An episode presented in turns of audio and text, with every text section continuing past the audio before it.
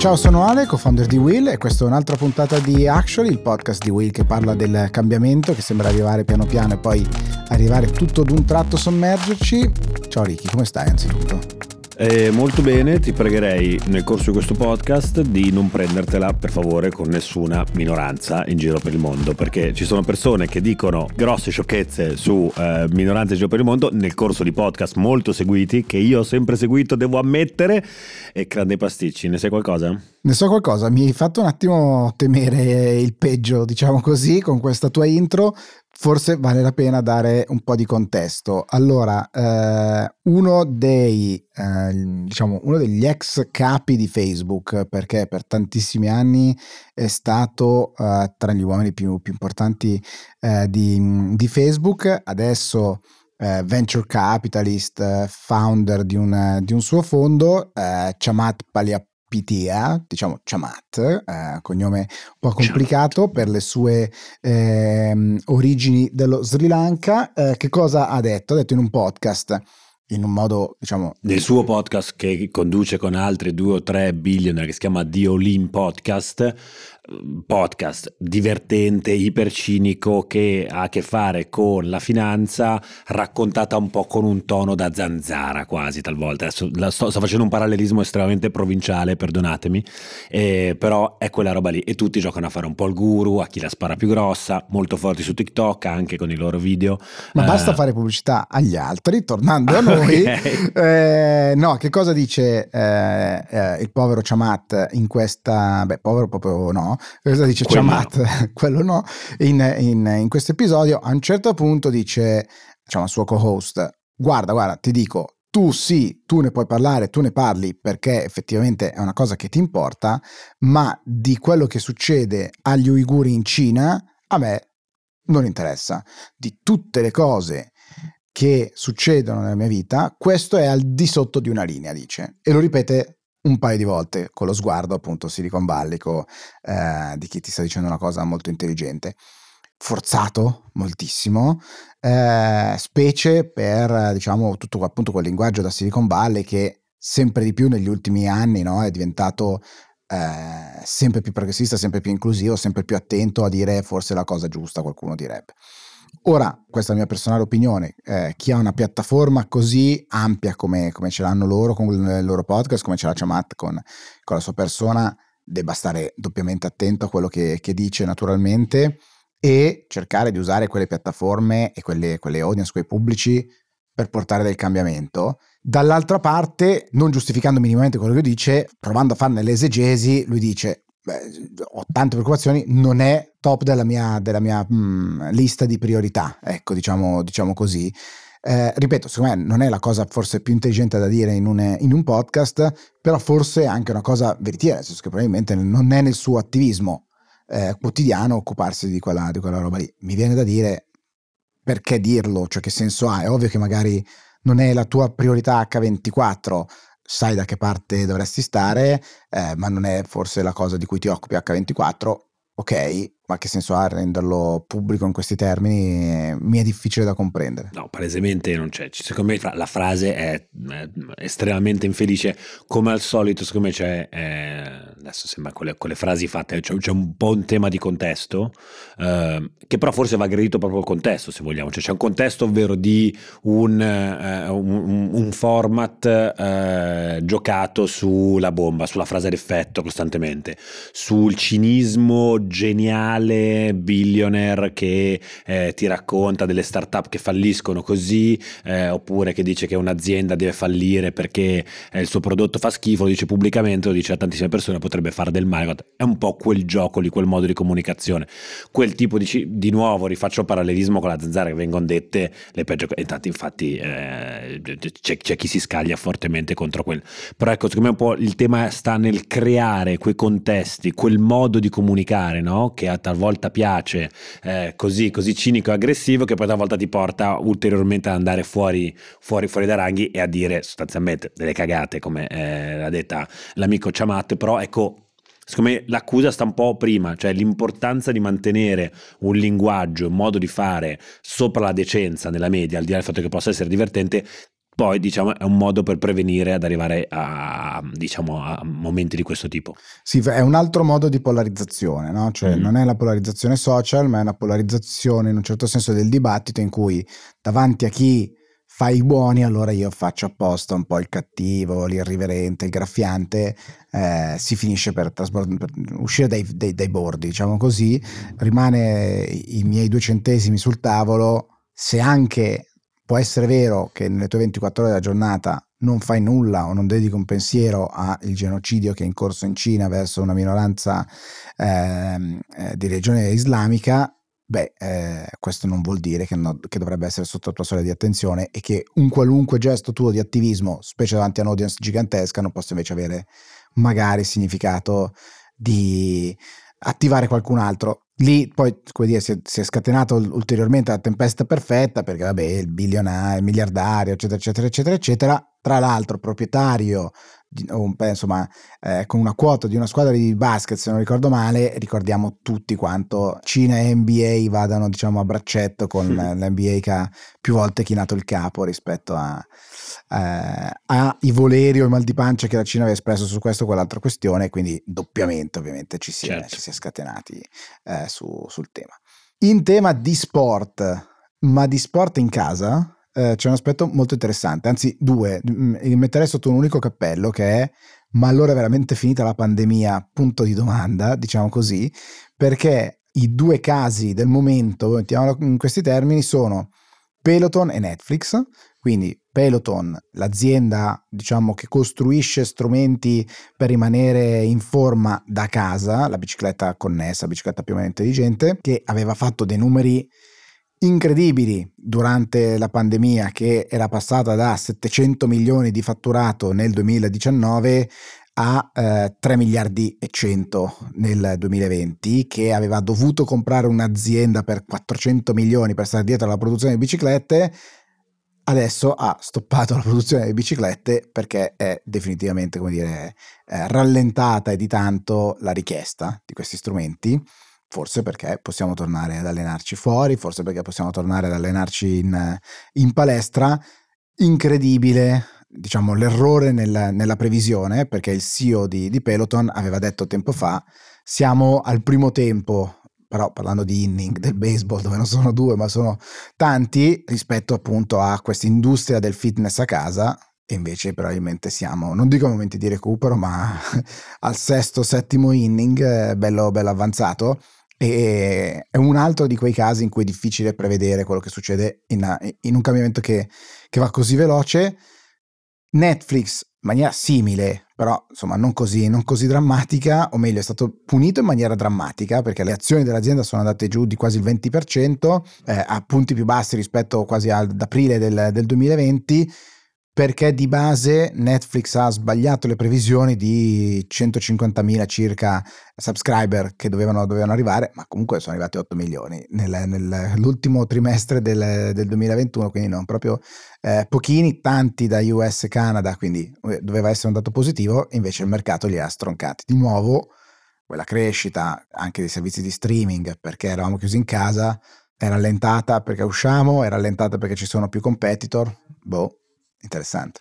Sì, su Netflix c'è anche da dire, dico, mi metto a fare l'avvocato di Netflix che palesemente non ha bisogno di avvocati, credo che siano eh, molti molto ben pagati, perché Netflix ha avuto anche, no, so, un po' quei casi, adesso non, non assimilabili un po' a Zoom, quando ha avuto una crescita impressionante con la pandemia, ma anche prima della pandemia, soprattutto il mercato americano, nordamericano, eh, un mercato ricchissimo, che in qualche modo è andato quasi a saturare, cioè ha, ha, avuto, ha avuto, dei tassi di crescita tali perché a un certo punto poi ti vai a, vai a sbattere contro un, un, tetto oltre il quale non puoi andare, ragione per cui Netflix sta investendo tantissimo sull'apertura uh, di nuovi mercati, cioè quindi sta un po' lasciando lì quella roba lì, dicendo al limite alzo uh, il, il prezzo, tra l'altro prezzi che abbiamo visto salire anche qua in Europa perché il prezzo medio dell'abbonamento Netflix è salito significativamente pare abbiano perso pochissimo da questo innalzamento dei prezzi, dato molto interessante per un'azienda come la loro, però lo schiaffo loro l'hanno preso sul fatto che i nuovi subscriber siano, siano andati giù. Ecco, diciamo che è stata una crescita devastante prima, ora un po', tra virgolette, c'è il contro rimbalzo, per cui un po' n- non puoi continuare a crescere con quei ritmi lì, probabilmente in questo momento. E su Peloton invece probabilmente, ecco, diciamo che eh, non so se forse non, non fosse il prodotto turbo rivoluzionario di cui si era parlato in quei momenti lì quando sembrava che Apple se la dovesse comprare insomma c'è stata anche tutta una serie di speculazioni se vogliamo di, di, di valore di borsa perché si parlava di grandi acquisizioni in chiave wearable quindi anche lì una cosa che si connetta ad un servizio ulteriore che una big tech ti dà però si è un po' fermata lì vedremo, vedremo come andranno eh, tanti auguri a, a entrambi. Sì è uno di quei casi non di macchine elettriche, ma in questo caso di biciclette connesse, eh, bici diciamo da casa, eh, mh, con delle valuation eh, stellari perché avevano fatturati importanti, appunto come abbiamo visto in esplosione, ma le valuation erano da, da Airbnb, da Uber, diciamo così, in termini di, di multipli, che sembrava, sembrava un po' tanto e forse adesso i più cinici potrebbero alzare la manina e dire avevamo ragione. Tra i cinici e sicuramente i cattivi eh, ci sono quelli come te, caro Riccardo Haupt, ecco, cioè eh, gli uomini eh, in, diciamo, della legge sulla concorrenza sull'antitrust, no, eh, soggetti importantissimi, ma come eh, spesso ci capita, eh, nel bene e nel male, direi di dedicare la big story a tutti i guai delle big tech. Gingolino.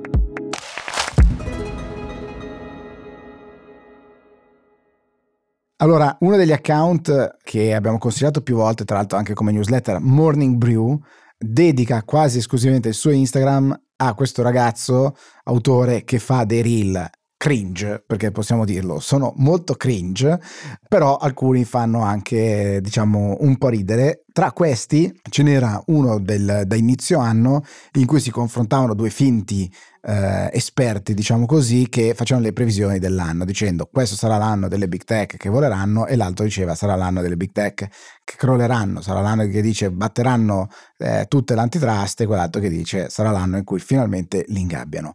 Eh, mi sembri combattuto tu come praticamente intrappolato in questo, in questo reel di nuovo Big Tech eh, sotto tanti fronti devono, devono un po' difendersi da tanti attacchi, di qua e di là dall'oceano direi. E sono, sono, un po', sono un po' ripasticci. Ci sono due casi in particolare molto interessanti, a parte eh, quello francese e quello tedesco, che di nuovo si scagliano contro eh, Google in particolare. Eh, in realtà ci sono due casi che hanno fatto molto parlare in questi giorni.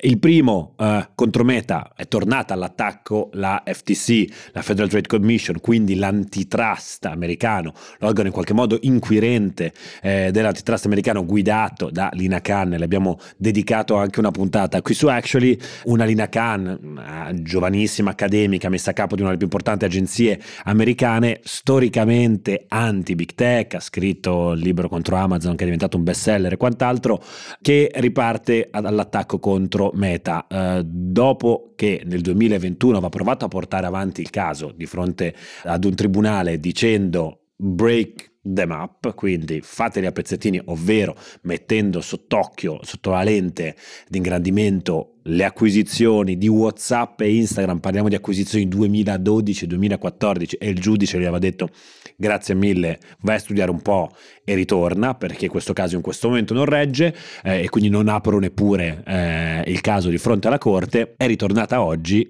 e caso vuole che invece il caso si sia aperto, dice che il giudice dice che le prove ora sono robuste e, e quindi si può iniziare eh, questo, questo, questo, procedimento.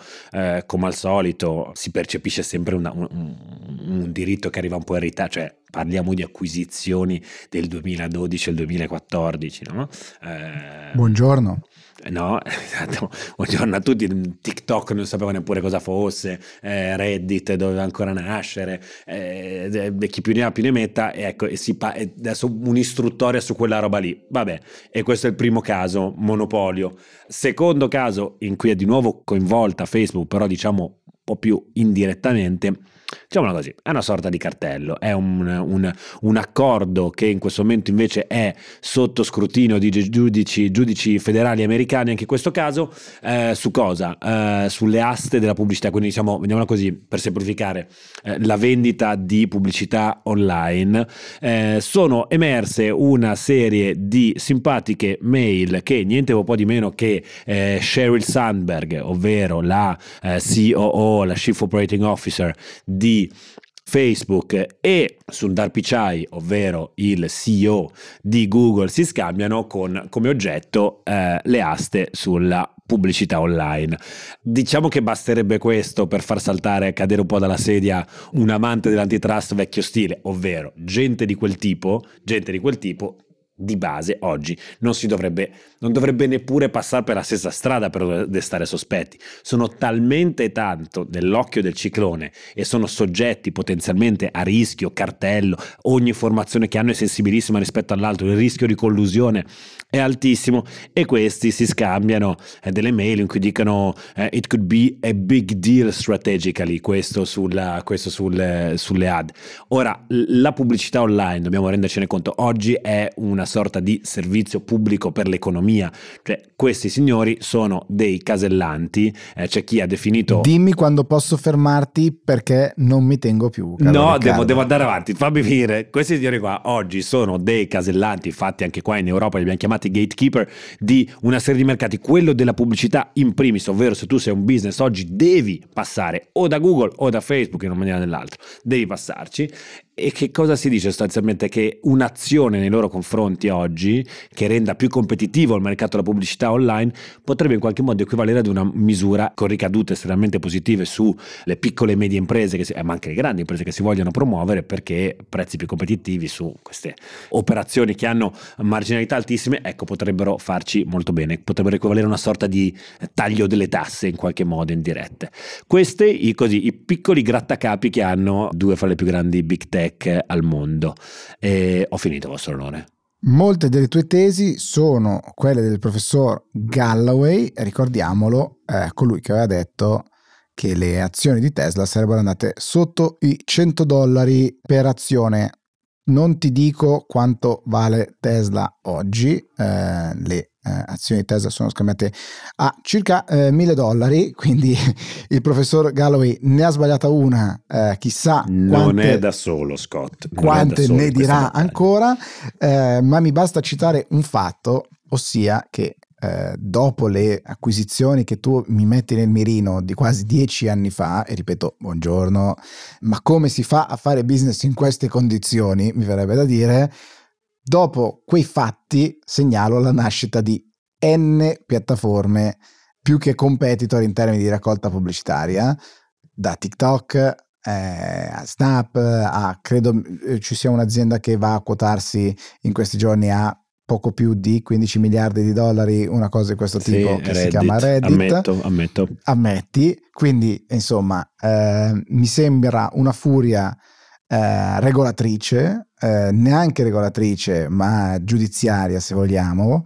eh, tardiva, sicuramente indirizzata. Eh, adesso al, al, di là delle difese strenue che io possa fare, è, in, è indubbio, diciamo così, l'indirizzo chiaro che ha la, la guida dell'antitrust americana ci avete già provato, mi verrebbe da dire, eh, dici che stavolta sei più confident, vedremo. Io credo che sicuramente è un mondo diverso da quello precedente, quindi anche le regole dell'antitrust dovrebbero adattarsi, come al solito è difficilissimo no? nel gioco in cui il diritto insegue la realtà, rimanere al passo, specie con questi, con questi multipli di velocità esponenziale naturalmente, chi è oggi è grosso, domani diventa grosso non in maniera lineare ma in maniera esponenziale, questo diventa, rende tutto estremamente complicato. Però ci credo davvero quando dico che la nascita di nuovi soggetti giganteschi in pochissimo tempo, perché parliamo di billion dollar company, eh, anzi di, qualcosa, di più. qualcosa più di, billion, di, solo billion dollar company, insomma, eh, dimostri che, che, la possibilità di raccolta pubblicitaria, eccetera, di creare spazi alternativi ci sia eh, e come più tutto quello che sarà domani mattina il metaverso, cioè probabilmente ci stiamo spostando in un altro spazio e la domanda è cosa dovremmo fare di uno spazio, dello spazio in cui stiamo vivendo oggi per chissà ancora quanto poco tempo. Questa diciamo è prima, eh, è il primo aspetto. Non solo, ma quando voi partite, voi ormai è un, è un attacco frontale, caro eh, avvocato Haupt, quando partite con la vostra furia regolatrice, eh, a volte come dire, si rischia di andare un po' scombinati, è quello che sta succedendo anche in Europa con il DSA, di cui abbiamo già parlato eh, qua, Digital Service Act, c'è una votazione eh, ormai finale su, su questa, eh, con il Parlamento che ha una, una, una posizione diciamo interessante, mettiamola così, con alcune proposte di emendamenti sui due fronti che avevamo già toccato, cioè quello delle eh, raccomandazioni e di quello che noi vediamo come, come feed sostanzialmente. Da una parte ci sarebbe l'obbligo di un'impostazione predefinita per tutti, per cui non vedi le raccomandazioni. Immagina uno YouTube in cui non ti vengono suggeriti video, non è esattamente l'esperienza migliore in assoluto, per, per essere eufemistici,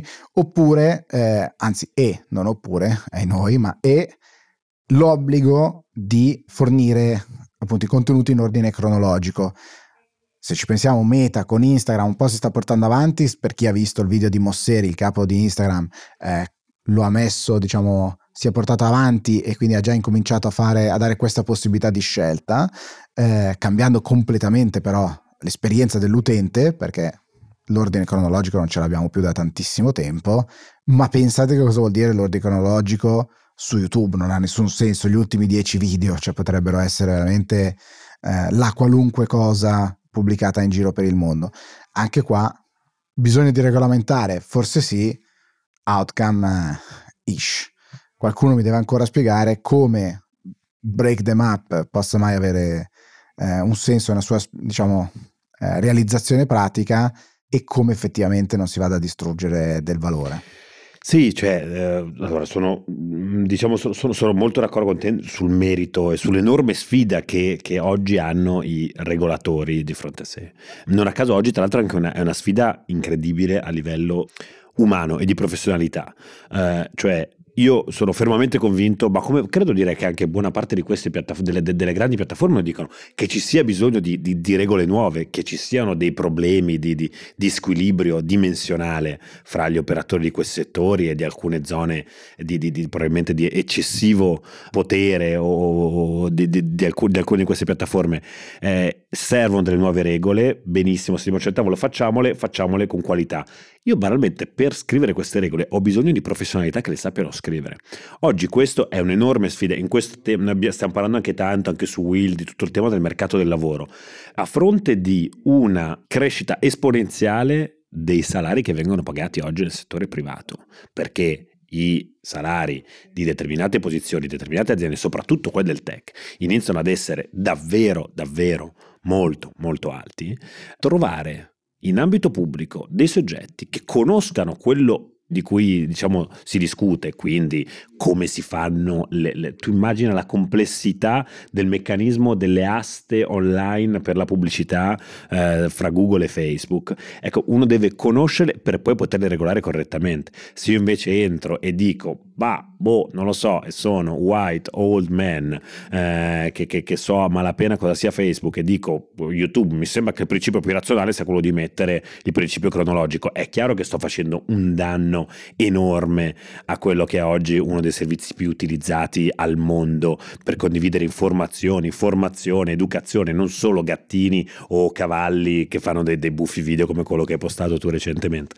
E... 16 milioni di views. 16 milioni di views. Quindi insomma, secondo me quella è una davvero delle sfide più attuali del mondo. Io sono sempre stato contrarissimo alle, ai cap dei, dei, degli stipendi nella pubblica amministrazione proprio per questo, perché io credo che quei settori lì vadano regolati, per farlo servono grandi, alte competenze eh, per poterle avere devi pagarle, punto, perché c'è una legge del mercato anche lì. Poi è chiaro che ci vado con uno spirito di missione, perché il pubblico non sarà mai paragonabile al privato, ma se il rapporto è 1 a 10 non, non, non c'è spirito di missione che tenga fra uno stipendio e l'altro, chiaramente.